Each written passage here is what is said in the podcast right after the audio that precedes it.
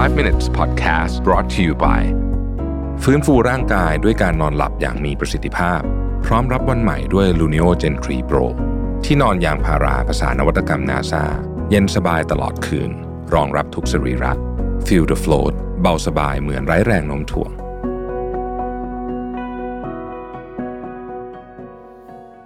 สวัสดีครับ 5 minutes นะครับ วันนี้เอาบทความจากคุณซิโมนคอปโปล่านะฮะซึ่งเขาเขียนอยู่ใน The Illumination นะฮะบอกว่า how much money do you need to be considered wealthy คุณต้องมีทรัพย์สินหรือว่ามีเงินเท่าไหร่ ถึงจะเรียกว่าร่ำรวยแล้วกันใช้คำนี้ โดยนิยามของไอ้ global wealth report ที่ว่านี่นะคือคือบทความนี้เขาเอามาจากตัวเลขมาจาก global wealth report นะฮะเริ่มต้นอย่างนี้ก่อนนะครับ คนนี้เขาอยู่ที่อิตาลีเนาะ เขาก็ได้ยินคนส่วนใหญ่รวมถึงตัวเขาเองเนี่ยก็บ่นนะว่าเงินไม่พอใช้อะไรเงี้ยนะฮะซึ่งหลายคนที่บ่นว่าเงินไม่พอใช้ ก็ดูจะมีชีวิตที่ปกตินะฮะเช่นก็มี iPhone มีมีรถขับมีอะไรเงี้ยนะฮะเขาก็เลยสงสัยว่า เอ๊ะคำว่าเงินไม่พอใช้คำว่ารวยคำว่าอะไรพวกนี้เนี่ย จริงๆแล้วมันมีตัววัดหรือเปล่า ในอาร์ติเคิลที่จะคุยกันวันนี้เนี่ยนะครับ เราจะพูดถึง 5 เรื่อง เรื่องที่หนึ่งก็คือว่าความยากจนแบบ ที่เรียกว่าเป็น extreme poverty ยากจนขั้นสุดเนี่ยคืออะไร แล้วคนที่มีที่เราเรียกว่าเศรษฐีเนี่ยนะฮะคำว่าเศรษฐีคำว่า millionaire เนี่ยนะฮะที่เราใช้กันอยู่ทั่วไปเนี่ยโดยนิยามของมันเนี่ยคือการมีทรัพย์สิน1ล้านเหรียญสหรัฐนะฮะไม่ใช่ล้านบาท ไม่ใช่ล้านยูโรนะฮะแต่ต้องเป็น1ล้านเหรียญสหรัฐ มีคนที่มีทรัพย์สิน1ล้านเหรียญสหรัฐเนี่ยทรัพย์สินคือคือทรัพย์สินลบหนี้สินแล้วนะเท่าไหร่นะฮะอาจจะเยอะกว่าที่คุณคิดนะฮะ เดี๋ยวจะมาเล่าให้ฟังว่าเท่าไหร่แล้วถ้าเกิดว่าเราแบ่งความร่ำรวยออกมา เอาคนมานั่งเรียงกัน เราอยู่ใน top ห้าสิบเปอร์เซ็นต์หรือเปล่า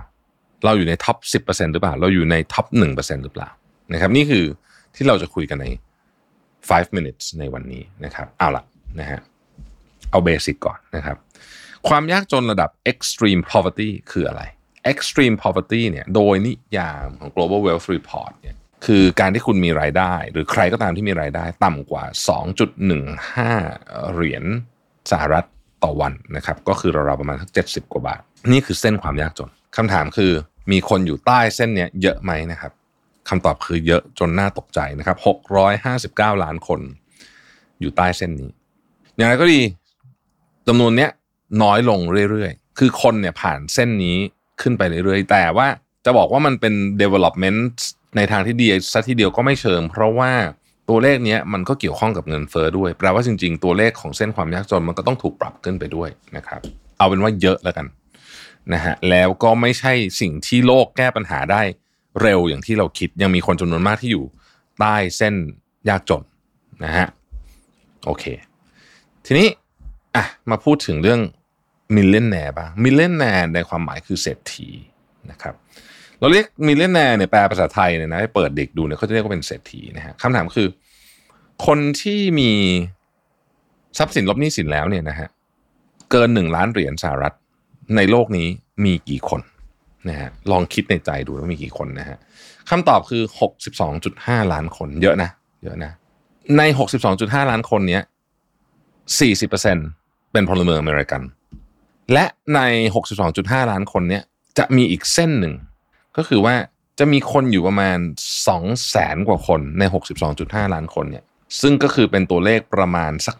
0.5%นะฮะที่มีทรัพย์สินเกิน 50 ล้านเหรียญสหรัฐนะครับ50 ล้านเหรียญสหรัฐเนี่ยถือว่าเยอะมากแล้วนะฮะเพราะว่า 50 ล้านเหรียญสหรัฐเนี่ยถ้าคูณเป็นเงินไทยวันนี้นะฮะมันคือประมาณพันเจ็ดร้อยพันแปดร้อยล้านบาทไทยนะครับ ถือว่าเยอะมาก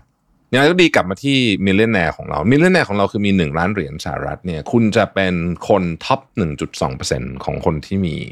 ทรัพย์สินมากที่สุดในโลก ก็คือถ้าเกิดว่าคุณมีทรัพย์สิน ลบหนี้สินเกิน 1 ล้านเหรียญสหรัฐเนี่ยนะฮะคุณก็จะอยู่ใน top 1.2%นะครับต้องบอกว่าหลายคนมีนะฮะ หลายคนอยู่ในอยู่ในอยู่ในเส้นนี้ เพราะว่าหนึ่งล้านเหรียญสหรัฐในยุคนี้เนี่ยหลายคนก็มีอยู่แล้ว เช่นบางคนเนี่ยได้ที่ดินมาจากคุณพ่อคุณสมมตินะ ไม่ได้มีแบบเไม่ได้ไม่ได้ไม่ได้ทำอะไรมากมายสมมติได้มรดกมาเป็นที่ดินผืนหนึ่งที่ดินผืนนั้นก็มีแนวโน้มที่อาจจะมีมูลค่ามากเกินกว่า 1.2 ล้านเหรียญสหเอ่อหนึ่งล้านเหรียญสหรัฐอยู่แล้วนะครับอันทีนี้กลับมาใหม่ ถ้าสมมุติเราเอาคนมาเรียงกันทั้งหมดเนี่ยเจ็ดพันกว่าล้านคนเนี่ยนะฮะคำถามก็คือว่า คุณต้องมีเงินเท่าไหร่ ถึงจะอยู่เกินครึ่งหนึ่งของคนที่ร่ำรวยที่สุดในโลกคือ มีทรัพย์สินเกินเป็นห้าสิบเปอร์เซ็นบนนะนะครับคำตอบคือไม่เยอะเลยนะ ประมาณแปดพันสามร้อยเหรียญเท่านั้นเองแปดพันสามร้อยเหรียญเนี่ยนะฮะคือประมาณสักสามแสนบาทแปลว่า ถ้าคุณมีรถสักคันหนึ่งที่คุณผ่อนหมดแล้วเนี่ย คุณก็รวยกว่าคนครึ่งหนึ่งบนโลกนี้ละนะฮะโดยยังไม่ต้องมีทรัพย์สินอื่นเลย ถ้าอยากจะเป็นท็อปสิบเปอร์เซ็นต์ นะครับต้องถามว่าท็อปสิบเปอร์เซ็นที่ไหน ถ้าเอาทั้งโลกเนี่ย top สิบเปอร์เซ็นต์เนี่ยนะครับจะอยู่ที่หนึ่งแสนสามหมื่นแปดพันเหรียญสหรัฐนะครับนี่คือของทั้งโลกนะฮะคือคุณจะต้องมีทรัพย์สินลบหนี้สินแล้วเหลือประมาณ 5 ล้านบาทนี่คือทั้งโลก แต่ว่าถ้าคุณอยู่ที่สหรัฐอเมริกาเนี่ยตัวเลขนี้จะเพิ่มขึ้นไปเป็น 5 7 0 0 0 9,000 ล้านเหรียญสหรัฐจะถึงจะอยู่ใน top 10%แปลว่าทรัพย์สินลบหนี้สินอยู่ประมาณ 20 ล้านนะฮะตัวเลขแต่ละประเทศจะไม่เท่ากัน ถ้าเกิดว่าคุณอยู่ในประเทศที่ ยิ่งร่ำรวยเท่าไหร่ตัวเลขนี้มันก็จะเพิ่มขึ้นเท่านั้นนะครับ ประเด็นที่จะบอกก็คือว่า ถ้าเกิดว่าคุณอยู่ในโลกตะวันตกนะฮะมีแนวโน้มว่าคุณจะอยู่ใน top 10%ของคนที่รวยที่สุดในโลกนี้อยู่แล้ว ไม่งั้นก็ใกล้เคียงนะครับ ทีนี้เมื่อกี้เราบอกว่าถ้าเกิดคุณมี 1 ล้านเหรียญคุณจะอยู่ใน top 1.2 ใช่ไหมเอาแล้วถ้าเกิด top 1%นะคุณต้องมีเท่าไหร่นะครับคำตอบคือ 1.14 ล้านเหรียญสหรัฐก็เพิ่มขึ้นมาอีกเล็กน้อย คุณก็จะเป็นคนที่มีความร่ำรวยมากที่สุด 1%ของโลกนี้ เรียกว่าเป็น top 1%ก็ได้นะฮะทีนี้แล้วก็มีคนสงสัยไปอีกว่า เอ๊ะ แล้วถ้าเกิดว่ามันจะไปไกลกว่านั้นอีกเนี่ย มันจะต้องไปไกลขนาดไหนนะครับ เดี๋ยวพรุ่งนี้ผมจะมาเล่าต่อให้ฟังว่า